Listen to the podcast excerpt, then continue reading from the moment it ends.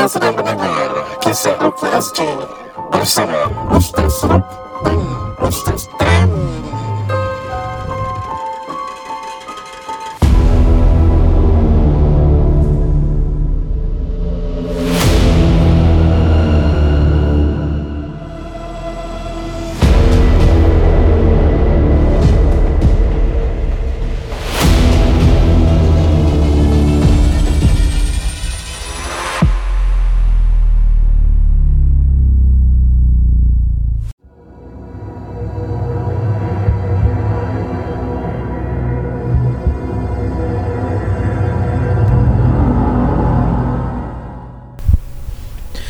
Assalamualaikum warahmatullahi wabarakatuh. Bersama Ruknuddin Zainor dalam rancangan Kisah Rukia SG. Sekali lagi terima kasih diucapkan kepada anda yang setia mendengarkan podcast kita. Ada banyak yang tanya, Ustaz, bila episod baru nak keluar?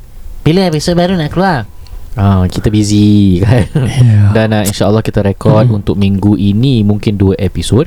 Tapi tak apa, walaupun sikit, yang penting ada juga pendengar yang masih menanti-nantikan episod kita pada hari ini. Alhamdulillah. Dan episod kali ini ditaja oleh Neeza Nizam, ejen hartanah anda. Jikalau anda ada persoalan, mereka suka kalau ditanya soalan, jadi kontaklah mereka sekarang juga. Dan kemudian jangan ragui mereka. Kira ni dah agama. InsyaAllah jangan ragui orang kata ketelusan dan bagaimana mereka akan bertungkus lumus untuk mendapatkan yang terbaik untuk anda, InsyaAllah. Amin ya Rabbal Alamin. Terima kasih para pendengar Kisah Rukia SG yang dah pernah orang kata berikan sokongan kepada Neeza dan Nizam. Alhamdulillah, Masya Allah. Kita nak shout out tu kita punya listeners dekat negara-negara luar. Kita sangat terharu. Ada yang dari negara Brunei Darussalam, ada dari Netherlands, ada yang Germany. Kemudian negara jiran kita, negara Malaysia. Ada juga Indonesia, Alhamdulillah. Banyak daripada Thailand. Taklah. Saya cakap je dari Bangkok tiba-tiba. InsyaAllah. Kita sangat teruja dan terima kasih. Kalau ada salah dan silap, kita minta maaf, because kita semua work in progress. Kita masih cuba untuk perbaiki sebaik mungkin. Hope you can bear with us. Dan semoga jalan dakwah ini Allah rahmati dan redha dengan kita, Alhamdulillah. Ya, yang penting kita ingin sampaikan kepada anda semualah mengenai apa tu rukyah syar'i. Kita kongsi pengalaman-pengalaman gangguan yang benar kan, dengan karakter-karakter kita tukar sedikit kan. Dan ada yang memberikan ruangan social media ataupun hiburan dengan menceritakan kisah-kisah hantu, but for us is real stories lah. Dan cara bagaimana kita mengatasi dan bukan dengan cara yang tidak sesuai dengan landasan syar'i. Episod kali ini para pendengar KRSD ialah diperkosa 20 kali. Ni apa benda pula ni cerita diperkosa 20 kali. Bagi anda yang tidak tahu, sebenarnya ini adalah pautan daripada Harian Metro. Harian Metro daripada Malaysia. Jadi kita ambil credits goes to them disebabkan berita yang kita dapat baca ni. Jadi saya bacakan tajuk dia ialah Berubat Mahu Zuriat, wanita dirogol bomoh 20 kali punya rakus. 20 kali guys. Okay. Sebelum kita bincang, belum kita cerita pasal benda ni, boleh ke orang kena rogol 20 kali? Mungkin lah, maknanya sekali, berkali-kali lah maknanya kan. But do you think that macam secara logically orang tu membiarkan dirinya dirogol, kecuali orang tu being orang kata as captive, atau dia kena tangkap dan kita faham orang tu diperkosa banyak kali kan. Tapi kalau macam dia boleh balik, boleh pergi, is it true that it can be that much? Nanti kita baca report dulu, jadi kita faham macam mana. So kejadian ini berlaku di Jakarta. Beginilah pautan beritanya. Gara-gara percayakan bomoh yang mendakwa boleh mengubati untuk mendapatkan zuriat selepas 12 tahun tidak hamil, seorang suri rumah di Indonesia akhirnya menjadi mangsa rogol dukun itu. Dia dilaporkan ketua polis daerah Indragiri. Nama polis ni beliau berkata mangsa dinamakan SBT 34, sudah 12 tahun berkahwin dan belum mempunyai anak, menemui suspek di sini bomoh sebagai ikhtiar untuk hamil. So diterangkan di sini, suspek mencabul mangsa dengan mendakwa sebagai bomoh yang boleh membantu mangsa mendapatkan zuriat. Suspek merogol mangsa sebanyak 20 kali sejak Februari 2021 dan kini mangsa hamil 7 bulan. Kali terakhir mangsa dirogol dukun itu pada penghujung Julai lalu. Ui. Pada awalnya, mangsa dan suaminya menemui suspek yang dikenali sebagai Bomo untuk mendapatkan rawatan. Namun pada rawatan susulan, mangsa pergi ke tempat suspek seorang diri kerana suaminya bekerja. Oh, ni ada perempuan tu lah pergi tempat kan, tempat Bomo ni seorang pasal suami dia bekerja. Okey. Jadi selepas beberapa kali menjalani rawatan, suspek menawarkan perlindungan diri. Bomo ni berikan perlindungan diri berupa cincin dan kain yang kononnya didoakan. Oh, didoakan sih. Dengan harga upah sebanyak 2.1 juta rupiah, itu kira-kira RM612. Kalau gitu is about what? $190? Ya, about there. Around there. Okay. So, selepas beberapa kali menjalani rawatan, suspek menawarkan, itu Bomo tu menawarkan perlindungan diri. Katanya suspek memberitahu mangsa ada sesuatu yang tidak elok di badan mangsa dan perlu dimandikan dengan air bunga. That's why kita buat podcast ni, guys. Kalau ada rawatan-rawatan seperti ini, dia dah jadi question mark. Hukum syar'i dia tak adalah namanya mandi bunga. Okay? Tapi dia boleh tahu, oh, ni macam ada benda ni perlu dimandi bunga. Tu problem lah. Masalahnya mangsa bersetuju. Kemudian isteri suspek, isteri di sini isteri Bomo, isteri Bomo menyediakan mandian air bunga di dalam bilik air. Ketika itulah Bomo itu merogol mangsa. Mangsa tidak ada kuasa untuk melawan kerana keliru serta takutkan Bomo itu. Perbuatan itu berterusan kira-kira 20 kali. Perbuatan so, tu lah every time mandi bunga je kena. Every time mandi bunga kena agaknya. Akhirnya mangsa tidak kembali kepada suaminya kerana rasa bersalah. Jadi dikatakan Bomo itu tidak mahu bertanggungjawab selepas mangsa hamil. Setelah itu katanya mangsa melaporkan kejadian ke Balai Polis daerah Indragiri Hulu dan kes masih dalam siasatan. So begitulah kisah dia. Akhirnya isteri dia tu boleh sediakan pula tu. Tapi isteri Bomo tu tak tahu lah yang Bomo tu. Wallah alam tak diceritakan dalam kes ini, tapi mungkin tak tahulah kan. Dan bila cakap pasal gini, you remember kita punya previous case ada kakak Kak Ina. Okay. Kes Kak Ina pun sama juga kan. Suruh nak dimandikan bunga lah. Dan ini suruh separuh telanjang lah. Astaghfirullah. Tapi Kak Ina fighter. Dia fight balik. Dia tak ada chance dia nak try Kak Ina tu. Ya. So demikianlah cerita dan tajuk pada episod kali ni. Ustaz, kita kupas sikit lah, kita kasih pandangan sikit. Okey, dia macam ni. Simple. Kita selalu ambil jalan yang baik, jalan keluar yang tenang. Tapi kalau kes macam Bomo gini, I think kena kicap dia. Kita kena ramai-ramai bagi dia. No choice lah. Tapi kalau if this were to happen to our family members, contoh kalau ini berlaku pada isteri kita, dia berlaku pada adik kita, berlaku pada kakak kita, I think yelah, saya dan Ustaz Ru, kita akan bagi the best option. Kita akan cakap of course report, legal. Tapi kalau berlaku kat kita, aku rasa naik tocang juga kita. I hope it doesn't happen to our family members. I think kepada sister kita yang dekat Indonesia tu, semoga Allah merahmati dia. Mungkin itu di antara ujiannya di dunia yang begitu, ya Allah, susah. Traumatizing. Dia dah hamil 7 bulan sih. Ya, dia bukan kosong tau, bersama zuriat tau. So, dan sangatlah kejam orang yang buat benda tu kan. Dia bukan sahaja merosakkan hidup dia, tetapi dia akan ganggu dia punya kesihatan mental. Kemudian macam mana dia nak patah balikkan suami dia. Dan benda ni akan, orang kata, scarred for life. Kan, parut tu akan kekal selamanya. Betul. Cuma kalau saya, kalau tak tahu, Singapura kita tak dengar cerita gitu. Kalau dengar, jadi para pendengar Kisah Rukia SG, you dengar ada kes kat Singapura macam ini, cuba PM kita, nak tahu juga. Siapa perawat itu? Saya rasa mesti ada, cuma maybe tak reported ataupun senyap dan sebagainya. Cuma kalau Singapura dia kena law dia habis lah. Itu kena jail, kena sebat kan? So, saya pernah dengar beberapa orang yang masuk dalam, dia kata dia sebatan dia dahsyat je. Orang pernah tengok video lah saya kena sebat. Ya Allah, satu kali kalau betul-betul, kalau kena kulit yang punggung yang tak kuat, memang tercabut kulit.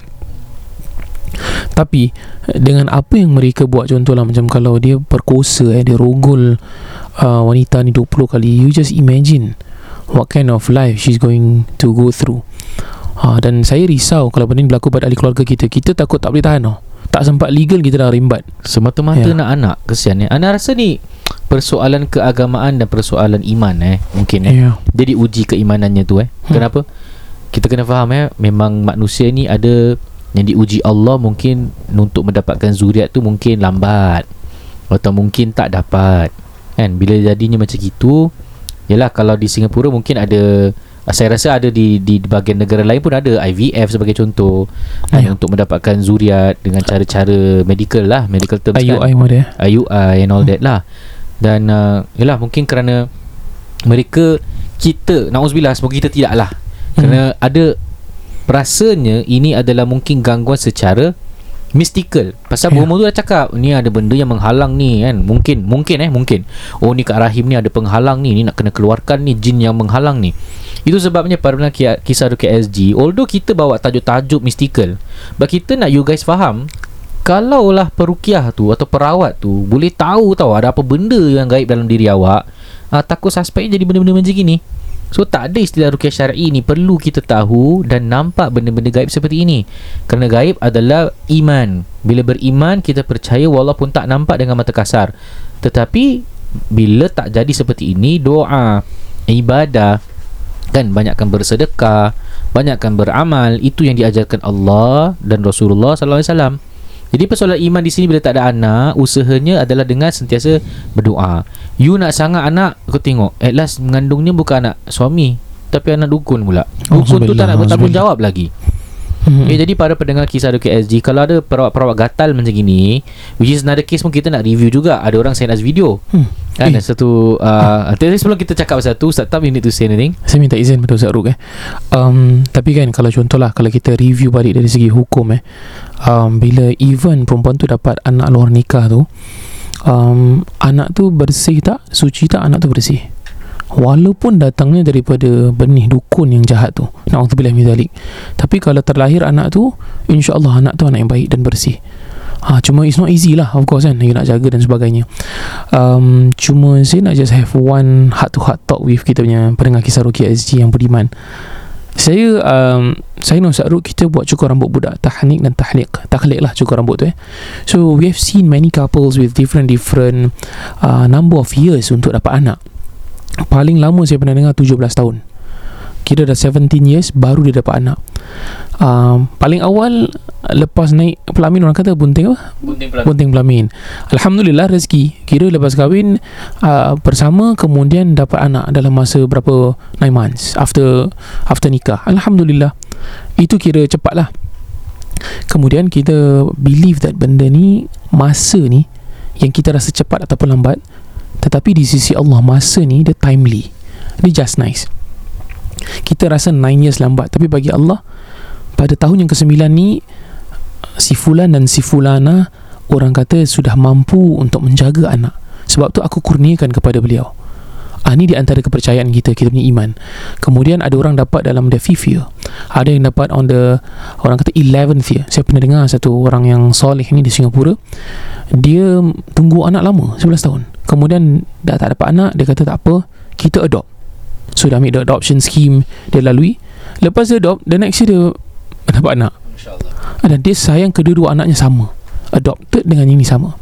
Kita ada pendengar kisah Rukia Azim beriman, our KNZ family, Masya Allah, these two beautiful couple, dia ambil 3 anak adoption, dan dia jaga daripada berapa bulan sampai dah umur berapa dah sekarang.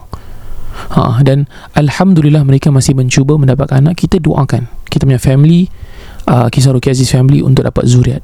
Amin ya Rabbal Alamin. Kemudian bila you nak dapat anak ni, satu benda you kena faham, jangan paksa Allah. Walaupun kita nak sangat, kita usaha, tapi kita jangan put the pressure on Allah. You jangan paksa Allah, you jangan macam apa tau, kalau kau tak nak bagi aku, aku tak nak solat. Or you don't threaten Allah like that. Itu iblis punya bisikan tu. Itu hati-hati jangan sampai that level, walaupun kita nak sangat. Kerana anak ni boleh jadi ujian, dan anak ni boleh jadi blessing, seorang kata. Dan kita doa anak-anak kita tak jadi ujian untuk kita, kerana ada dalam riwayat orang-orang masuk ke dalam neraka kerana anak-anaknya. Contoh, you melahirkan anak-anak, tapi semuanya tinggalkan agama Allah, kicap kira satu anak you kena jawab. Kalau ada 5, 5-5 you kena jawab. Kalau ada tu, dia bukan kicap tau, The tomato sauce. So kita takut. Dan saya sebagai anak, saya harap saya pun tidak menjadi neraka untuk mak ayah saya. Semoga satu hari Allah ambil kita ke jalan yang baik. Kita doakan semua Kisah Rukia Aziz family untuk dapat zurat yang soleh dan solehah. Cuba usaha sampai ke akhir hayat you, sampai you mampu dapat. Last but not least, before kita review cerita yang lagi satu, yang orang yang 17 tahun dapat anak tu, dia tunggu selama 17 years. Dia dapat anak, bila doktor kata apa tau, kau dah tak ada harapan tau, kira engkau dengan isteri kau memang tak boleh. Tetapi Allah still bagi juga anak. Dan cara mereka cara yang natural. Selepas doktor kata engkau dah tak benih, kau dah tak subur, dia still dapat dengan izin Allah. So ni di antara miraculous story untuk abang yang saya jumpa lah dalam tahliq. Dia dapat anak umur dia 50 years old dan wife dia about mid 40s gitu lebih kurang. Masya Allah, subhanallah, tabarakallah. Okay, Saruk, cerita ni agak negara mana tak boleh cakap negara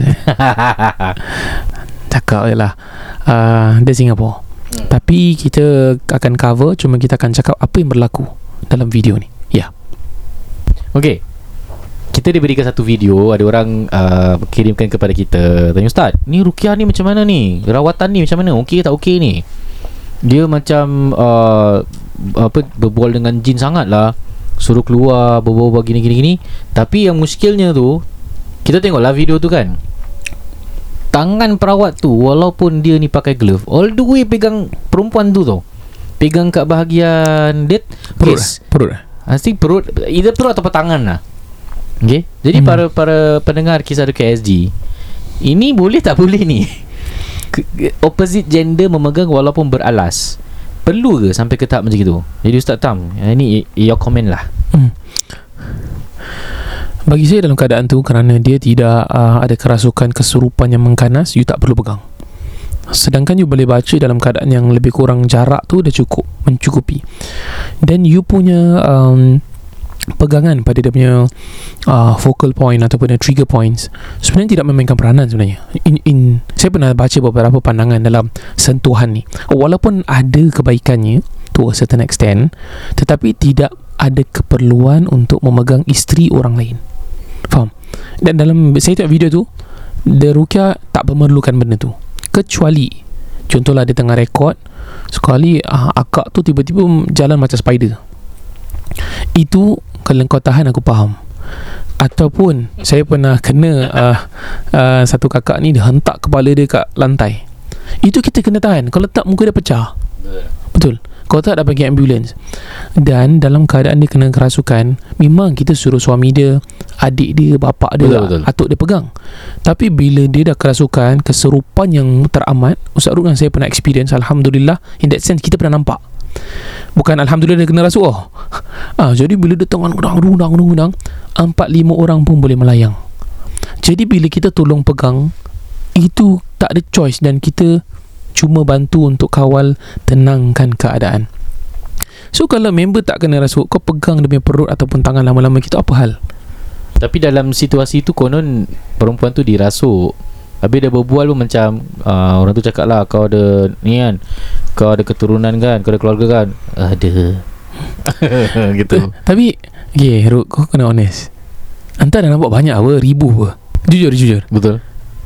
Itu punya keadaan you kena pegang tak? Tak perlulah, exactly. Tak darurat pun, exactly. Tak darurat. Anak kalau darurat pun tak pegang. Anak pakai glove untuk elakkan daripada sentuhan diorang. Because paling-paling, okay bangun, you need to save rawat already.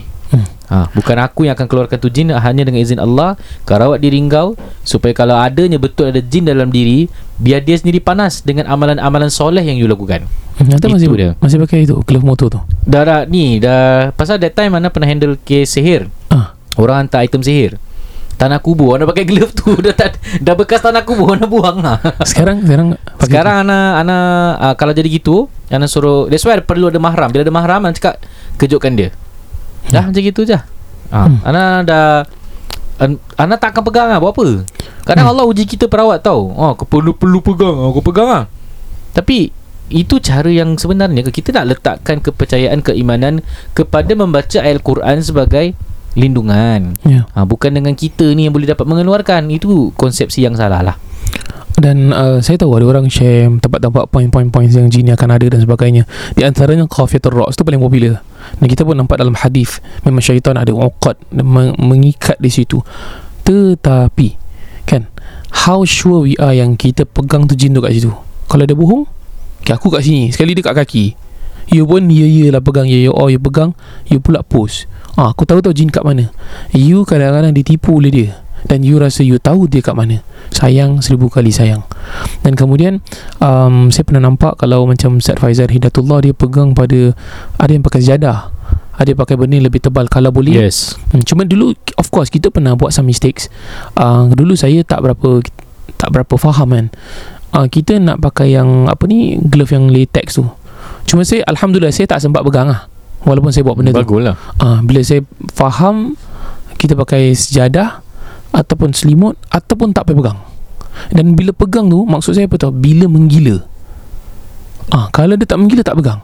Dan pegangnya tu bukan macam saya nak cari jin kat mana, untuk mengawal keadaan. Itu sahaja. Ya.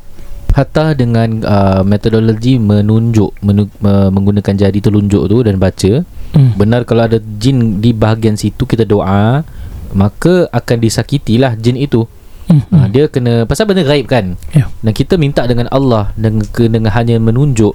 Nah, itu pun salah satu cara yang diajarkan lah secara syar'i. Dan tak syar'i tu kalau menyentuh dan tidak memerlukan sebab untuk menyentuh, melainkan dalam keadaan darurat. Okay, so bagi para perawat sekalian, kalau you tidak bersetuju dengan pandangan kami, dipersilakan dengan cara kamu. Kita cuma memberikan pandangan yang wasati, yang pandangan yang pertengahan, supaya tidak terlalu fokusnya pada itu. Fokusnya pada bacaan Al-Quran, self amal ibadah, self ruqyah. Banyakkan kata orang tu buat benda-benda yang diajarkan ulama, mandi air bidah and all that. Kalau duduknya di dalam dengan perkara-perkara seperti ini, yakinlah Allah akan membantu kita. Okay. Jadi ada lagi nak cakap dah? Sudah okay, sikit-sikit sudah lah. Nanti kita kena. Tapi video ni popular kat Singapura, ramai orang share. I think one of you guys will come across this and you can faham.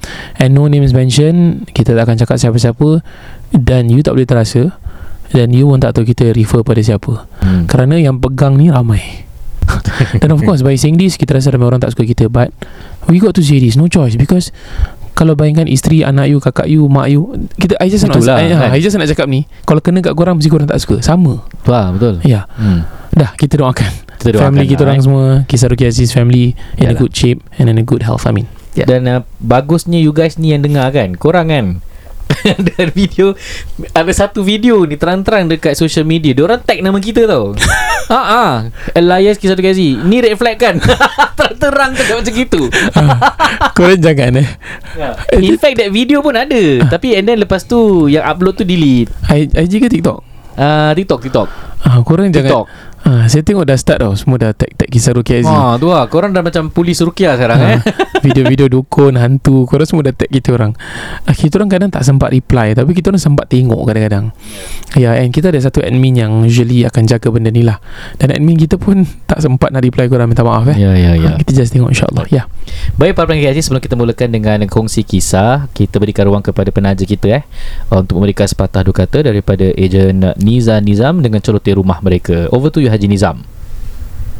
Rumah bukan sekadar tempat berteduh atau untuk dinikmati. Bilakah kali terakhir anda meneliti pinjaman rumah anda? Dapatkan nasihat berkesan dari Neeza Nizam. Mahukan sebuah rumah tanpa pinjaman atau inginkan pinjaman rendah? Dapatkan nasihat berkesan dari Neeza Nizam. Tidak semua rumah sesuai sebagai pelaburan. Jadikanlah rumah sebagai satu pelan simpanan. Manfaatkanlah sepenuhnya dana CPF anda. Dapatkan nasihat berkesan dari Neeza Nizam. Telefon 967-4504 sekarang. Assalamualaikum. Terima kasih kerana mendengar KRSG guys. Kami Neeza Nizam dari PropNex. Setiap episod kami akan kongsi secara informasi dan isu-isu berkaitan dengan rumah.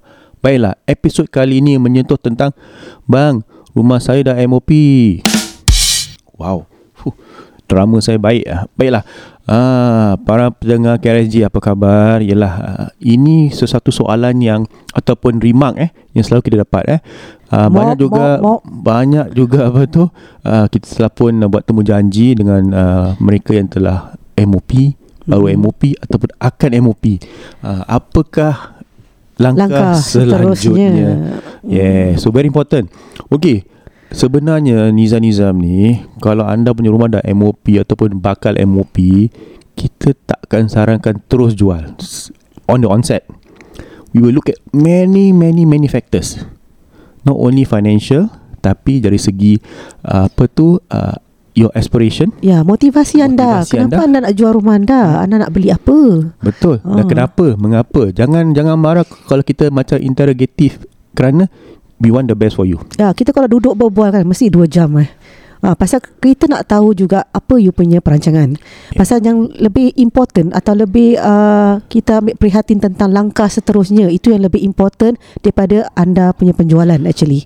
To be honest, jual MOP, jual BTO dan MOP memang buat duit. Yeah. Very easy. Kalau kita ambil sambil lewat atau langkah yang senang, okay, no problem dik, kita jualkan, lepas tu nak beli apa kita belikan. No, this is not the way we do things. Kerana satu faktor umur bila kita dah berumur ataupun umur meningkat, nak turn back the clock ataupun nak you know, retract from your mistake, very difficult. Yes. Pasal masa tu emas. And you beli HDB, you kena terikat dengan 5 tahun. Minimum 5 tahun. So tak boleh sembarang beli. Okay, yeah. Harus ada perancangan. Dan kita ambil prihatin kerana sekarang pun tentang loan, whether you ambil HDB loan atau bank loan, banyak undang-undang yang dah diketatkan. Yang ketat. Okay, because Singapura ni dia nak kita be prudent. Jangan sembarang. Important whether your salary, self-employed ataupun unemployed. Ya. Yeah. So kalau anda salary dah diketatkan, apalagi self-employed. Betul. So anda harus tahu kerja anda ni atau kerja yang anda sekarang ada, adakah ia letak kat you at the advantage in terms of your buying. Pasal kadang-kadang you rasa kerja you bagus, tetapi actually kerja you saya mungkin, kalau siapa yang terasa, saya minta maaf, especially those self-employed out there. Macam kita lah, self-employed kita tak terasa. Tapi maybe home baker ke apa ke, you know that, you are, you know, freelancers and all that. Tapi you want to, you have aspiration to buy a house. One important thing that you forget to do is correct declaration of income. Yeah, actually having cash is king, correct? Yeah. Tetapi adakah anda tahu macam mana nak gunakan cash saver, tu? Good saver and tahu macam mana nak gunakan cash tu untuk pembelian rumah. Pasal rumah sekarang dah mahal. Correct. Jadi kalau anda perlukan loan, bagaimana anda harus mengendalikan cash anda? Jika your declaration of income, you can only get certain amount loan. The rest is cash. Do you have that? Yeah, pasal dapat lump sum is quite high. So kalau anda tak save tapi anda nak leverage kat bank atau HDB loan, then make sure you turn you punya self-employed income to a better income. Okay, kalau anda nak remain freelance, self-employed, no problem. Tetapi make sure anda declare you punya income tax betul-betul, bayar you punya medisave betul-betul, dan volunteer contribution to CPF pun betul-betul. Have a systematic way of putting aside money for all this, kerana dia adalah macam good record for you. Yes. Good record for you that setiap apa tu, let's say HDB boleh nampak you pay consistency in your income. Dan also bagusnya you ada CPF ni akan dapat you save lah for savings lah actually. For savings. Actually, cash to be honest, recently kita pun telah lakarkan strategi untuk this couple because husband is self-employed, so then they have plans to upgrade to a bigger condo. The problem was he's self-employed. He wants to be self-employed, so we lakarkan dari segi apa tu, we calculate backwards amount of property dia nak beli, berapa dia harus declare for the next 2 years. Ya, pasal self-employed perlukan 2 tahun punya declaration in your income tax. Nak kena dan faham, kalau bank dia akan ambil average of the 2 years. So kalau first year you declare sikit, second year declare banyak, it will be average lah. Correct. So you tak boleh di 1 year declare kosong, dan next year declare banyak. Sama juga tapi separuh. Bang, dia cakap bang, nanti saya punya tax tinggi. No, important, you must understand how tax work terms of your relief, your rebates, or you nak kena kau-kau lah. Yeah. Actually tax ni tak begitu berat lah Nizam. Pasal kalau tax pun, kalau you declare is for that year. For example, that year you declare tinggi, that year lah you dapat kena bayar tax lebih. Lepas tu next year tak ada. Masalahnya lah minda kita yang buat apa kasih government duit. Tapi kita kurang faham kerana tax lah, road kita selesa, infrastruktur semua ada lampu, anak-anak kita dapat jalan malam, sekolah yang baik, you know, ada kind of stuff. Tapi yalah, ni pendapat saya. Jadi tapi important for those yang dah MOP ni, jangan terburu-buru untuk terus jual. Call the agent, the next agent to go and sell, and then beli rumah yang mungkin kurang peningkatan aset dan jangka masa panjang. Ya, that's why kita pun selalu sarankan bagi those yang nak jual beli rumah, dapatkan karya atau pekerjaan yang tetap kerjaya. Okay, karya. Okay, so dapatkan kerja tetap yang memberi anda CPF. Okay, dan we always say jangan berhenti kerja dulu. Kalau awak nak jual beli rumah, jangan berhenti kerja dulu, kerana akan mengganggu, dan you punya HFE atau home loan eligibility anda akan terjejas. Especially now, HFE requires 12 months of salary or payslip. So how? So you must understand the process, the implication, the eligibility. Jadi anda dapat lakarkan plan yang sesuai. Kita sebagai Nizam ni akan beri anda nasihat yang berkesan. Ya, kita pun amat prihatin juga pasal kita nampak banyak pelanggan kami di sana yang berkahwin dengan non-citizen spouse. Okay, di sini kami harap mereka yang non-citizen spouse ni bekerja dengan baik. Mereka tak ada CPF, so tapi mereka ada cash cow ni, harap membantu tentang down payment anda. I think regardless whether foreign spouse ke local spouse ke apa, important jika anda ada plan nak tapi upgrade. You know Nizam, kenapa it's important for HDB? Kerana non-citizen spouse anda tak boleh jadi owner, so dia punya loan tak boleh pakai dia punya income. So you have to support in other ways, di mana cash lah, lump sum daripada itu, pasal dia tak ada CPF. So the important thing is marry local. Yeah, I mean hati-hatilah. I mean whatever the decision you made, hati-hati dan you tahu apa yang you involved in lah. So jadi jangan sedih lah kalau tak dapat rumah tu. Actually you need to just plan better and understand the system kat dalam Singapura ni. Ya, kerana rumah tak getting more expensive, eligibility getting more tighter. Yes. So loan will be also more tighter. Jadi kita harus ikuti peredaran zaman lah, peredaran masa. Dan juga kepada yang those non-citizen spouse, anda tahu that being a PR is an advantage. Jangan rasa PR ni ada sikit susah nak dapat. Get a better job. Do some upgrading, and then you get a PR, dapat membantu anda punya pasangan untuk dapatkan rumah dan grant. Okay, MOP juga for those who are now living in an EC yang dah MOP. So anda harus also lakarkan plan. Jika anda ada, mungkin now it's a 3 bedroom, then you ada ura-ura ataupun family have grown, you wanted a bigger space, you know, 4 bedroom seems enticing, tapi make sure you call Nizam to make proper lakaran strategi dari segi aspek mid to long term dan juga financial, dan juga anda punya career macam Nizam cakap tadi. Kerana harga, yalah, anda dapat keuntungan beratus-ratus ribu macam kebanyakan ejen cakap, you sell EC you make $500,000, correct, some ECs, yes, tapi what do you do the $500,000? That's the question that you must ask yourself before you jump into any property. Not any property, so must understand dari segi is there upside, is there transformation, all this supaya anda punya aset tu akan berkembang, anda punya investment tu kukuh dan protected. Jadi hati-hati lah bagi orang yang sekarang ada MOP unit. Okay, jangan terburu-buru. Dapatkan nasihat Nizam dulu, dan kita akan discuss further. Each individual are different. Mungkin you dengar kawan you kat sebelah tu, you punya jiran macam gini, tapi kenapa I punya macam gini? Lain cerita Kadang jiran cerita kat awak lain, tapi actually sebenarnya lain. Selalunya jiran cerita lain tau. Selalu lain lah. Kita selalu dah cakap, kita dah biasa dengan cerita-cerita ni. Saya punya jiran jual lah 1.4 million, tapi at end of the day kita tengok harganya berapa. Biasa data is transparent. Kita tak ada sembunyi-sembunyi. In fact, you also boleh dapat data-data ni kalau anda tahu mana nak search. Tapi kita ada sistem-sistem yang dapat real time. So jangan dengar cakap jiran.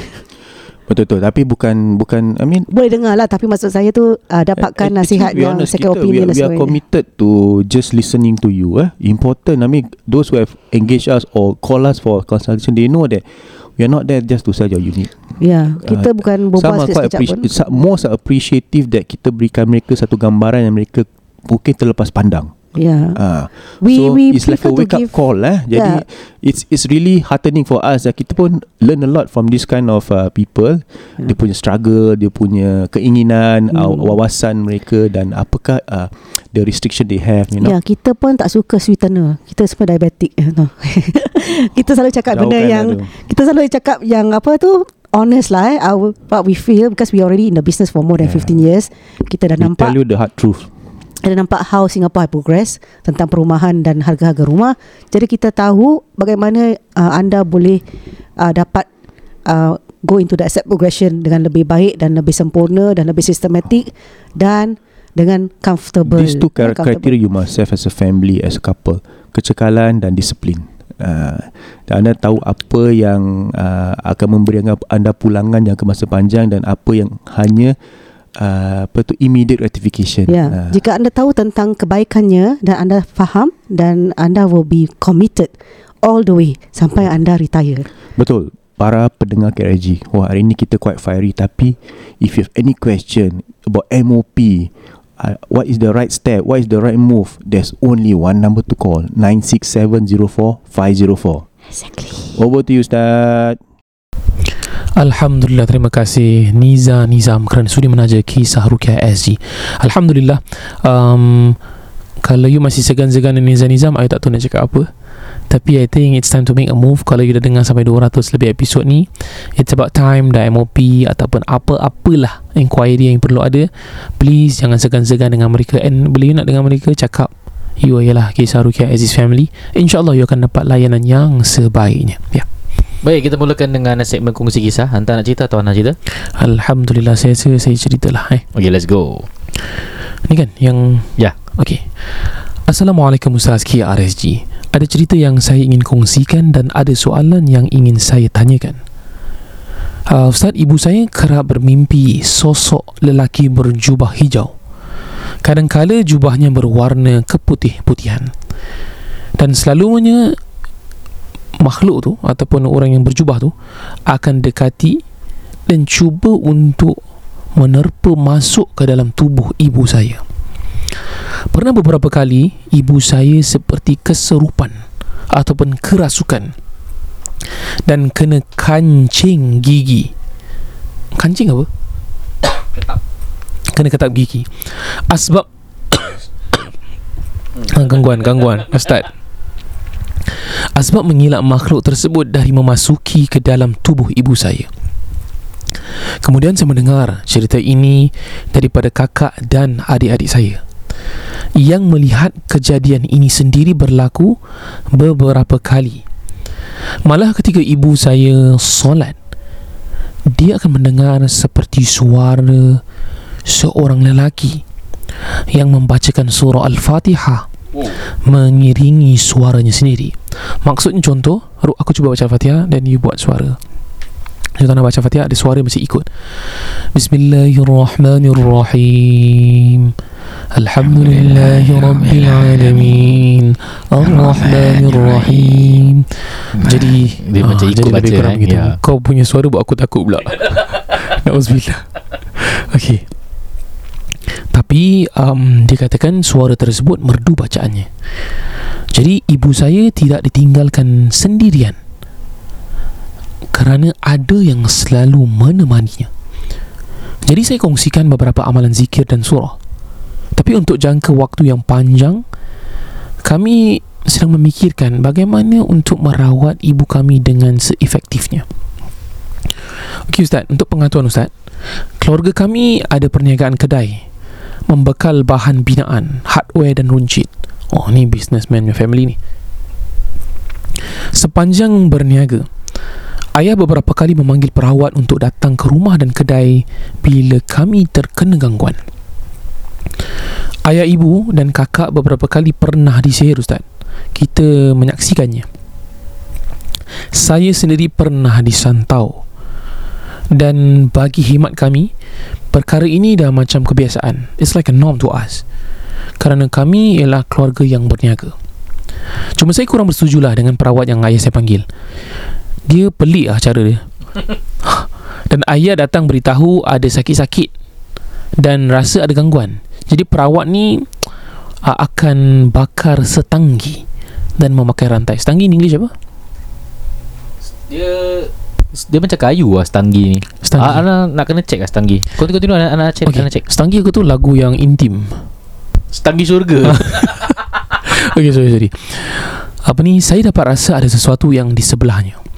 Perawat akan menulis nama dan dibintikan kepada ibu. Dia akan minta nama-nama kami dan berbintikan ibu ataupun binkan ibu. Dan ditulis dalam sebuah buku personalnya sendiri.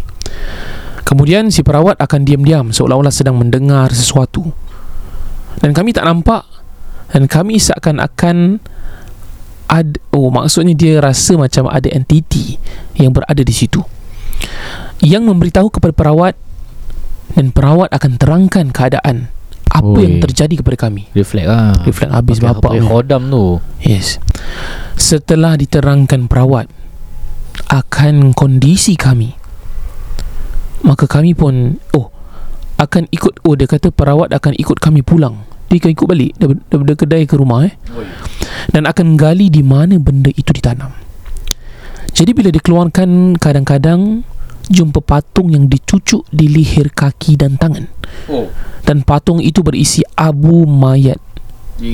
Saya tak boleh sebut bangsa yang dibakar-bakarkan. Ini macam bukan Singapura je. Singapura tak tahu. Ini Singapura mungkin. Okay. Terlalu banyak sebenarnya. Masa cerita ni agak keras nampak. Semua ni berlaku sejak saya berusia sekolah menengah lagi. Dan sekarang saya berumur dalam 40-an, Ustaz. Dan saya keluar dari rumah sebab nak sambung belajar. Kemudian merantau bekerja di Kuala Lumpur. Bukan Singapura lah. Maksud dia ada korek tempat. Singapura kita HDB tak ada.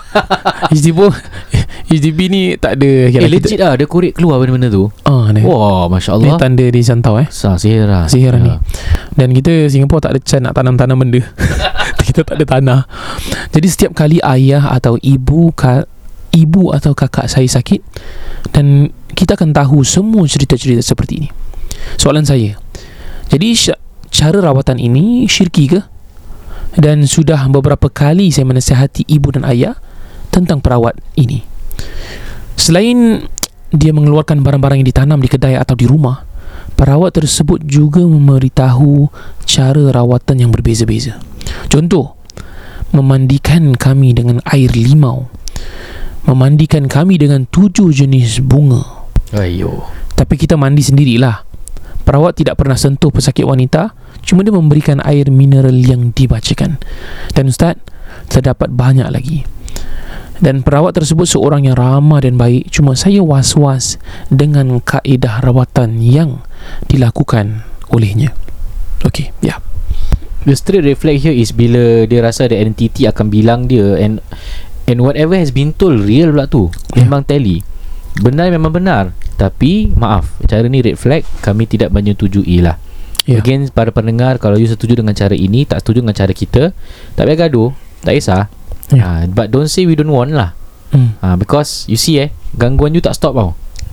Bila gangguan saya tak stop dan jumpa perawat yang sama, kan? Suspect. I'm not saying the truth, I'm not saying it's true. Takut kalau yang sihir tu bukan orang lain. Tapi perawat tu sendirilah. Perkara cara dia very red flag kan. Wallahu ta'ala alam. It's just an andaian that I can be wrong. Ni saya buat disclaimer, I can be wrong. Because apa, dia dapat predict semua benda betul. Dan mungkin ada tanya, tengok Ustaz, cara macam gini baru real. Kalau tunggu baca Quran tak keluar-keluar lah benda tu. Subhanallah. Apa essence gangguan ni guys? Gangguan adalah sebenarnya ujian dari Allah Subhanahu Wa Ta'ala. Okay, macam saya cakap berkali-kali. Kalau nak kaya boleh je rompak bank, atau nak kaya boleh je kata orang tu bermuamalah dengan riba. Tapi itu cuma cara yang salah, betul? Baik tak baik, memang Allah, izin Allah lah. Kalau betul you nak rompak bank dapat duit banyak jadi kaya, memang izin Allah. Tapi cara you tu, you ambil cara macam mana? Jalan yang betul atau jalan yang tidak? Itu je komen saya. Kemudian kita dah pernah cakap banyak kali, ta'arrafan kahinan. You kalau jumpa dan you minta pandangan ni tau, you minta pandangan je tau, you tak suruh dia buat sihir tau, itu pun boleh solat tidak diterima. Berapa kali nak? 40 malam means 40 hari in short.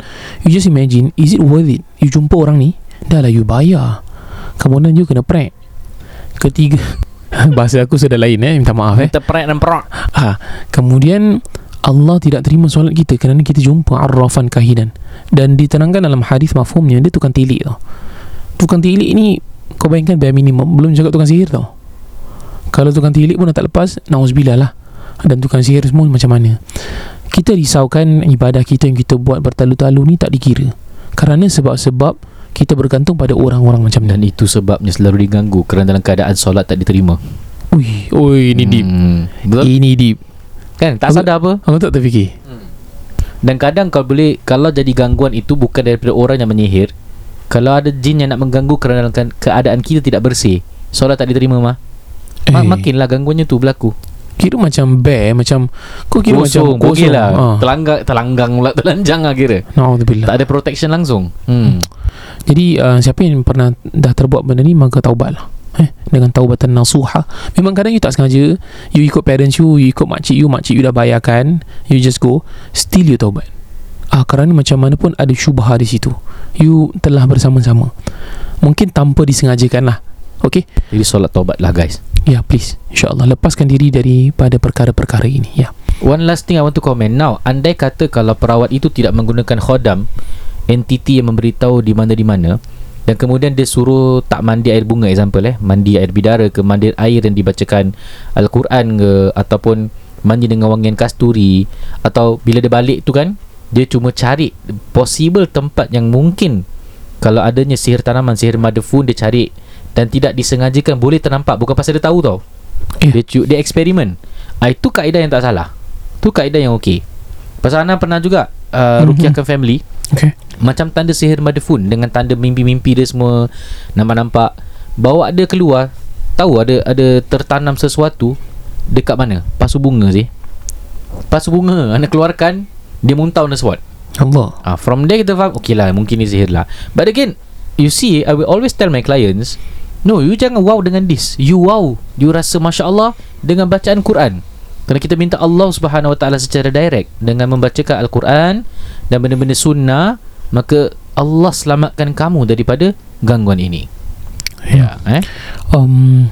Alhamdulillah, orang kata last but not least, jangan lupa pada akhir tahun ini Ustaz Ruknuddin ada khidmat larkan, ada buat ruqyah simposium. Jadi kita punya tiket tak banyak, masih ada beberapa saja. Ustaz Ruk buka extra just for Kisah Rukia SG family, because kalau boleh kita nak kasih cukup-cukup padat lah, walaupun dah penuh kita nak padat-padatkan sebanyak mungkin untuk hadir bersama kita. Cuma ni di Singapura kita belum berkesempatan untuk buat di KL ke apa. Maybe one day insyaAllah kita akan sampai ke Malaysia. Ruqyah convention pula. Satu kat Malaysia kita 2 orang je. Tak ada orang datang. So tarikh dia 23 Disember bermula pukul 10 pagi hingga ke 11, 1, 2, 3 dalam pukul 2 habis gitulah. Alhamdulillah. Dan lagi satu benda juga nak promote, insyaAllah bulan Oktober saya ada buka satu kursus murah je melalui Zoom, $15 je. Ain versus mental. Saya akan undang Ustazah Balkis daripada Club Hill, dan beliau diundang untuk menceritakan kepada kita lah, nak bezakan kalau gangguan mystical versus gangguan mental ni macam mana. From there you be the judge, because jangan terlalu percaya kepada over diagnosis of perawat. Tak ada apa-apa pun dia cakap ada gangguan, ataupun sebenarnya mental tapi dia menidakkan, ini bukan mental, ini gangguan ain, example, contoh, ataupun ni jin asyik ni, padahal memang mental. So apa ada beza tak? Dia ada banyak thin fine line, banyak persamaan, but you mesti belajar lah. Anggap mengikuti kursus ini $15 je bulan Oktober nanti. Ain versus jin, Ain versus mental. Ain versus jin lah. Ain versus mental, you be the judge. I will tell you about tanda-tanda gangguan ain, jenis-jenis ain, apakah cara-cara merawat kalau orang terkena ain. Dan you dengarkan di sini daripada Ustazah Balqis, dan you be the judge. And tidak lupa juga para pendengar Kisah RG yang beriman, kita di YouTube sekarang tengah on fire, Alhamdulillah. Kita bermula daripada 400 subscriber, sekarang dah 7,000 plus going up. Terima kasih kerana bersama kami, negara jiran kita yang sama-sama dengan kita. Masya Allah, kita sangat terharulah sahabat-sahabat kita daripada negara luar dan juga di Singapura. Terima kasih. Jangan lupa subscribe. Kita ada buat live usually setiap hari Ahad 10.30 malam onwards. Kadang-kadang kita terlambat juga, Tapi terima kasih for joining us. Itu di YouTube special tak sama dengan podcast. Kita try to bagi benda-benda yang baru dan benda-benda yang berbeza, insyaAllah. Dan tidak lupa juga saya minta izin, jangan lupa follow Ummi.travel punya Instagram. InsyaAllah semoga nak dekat jadi dah kita punya travel agency ni. Saya tengah dalam proses dia lagi. Once jadi, kita cuba kalau ada rezeki Januari ataupun Februari kita pergi bersama. Amin. Ya. Baik. Sekian saja saya Ruknuddin Zainor. Tamliha khamis. Taufiqul hidayah. Wassalamualaikum warahmatullahi wabarakatuh.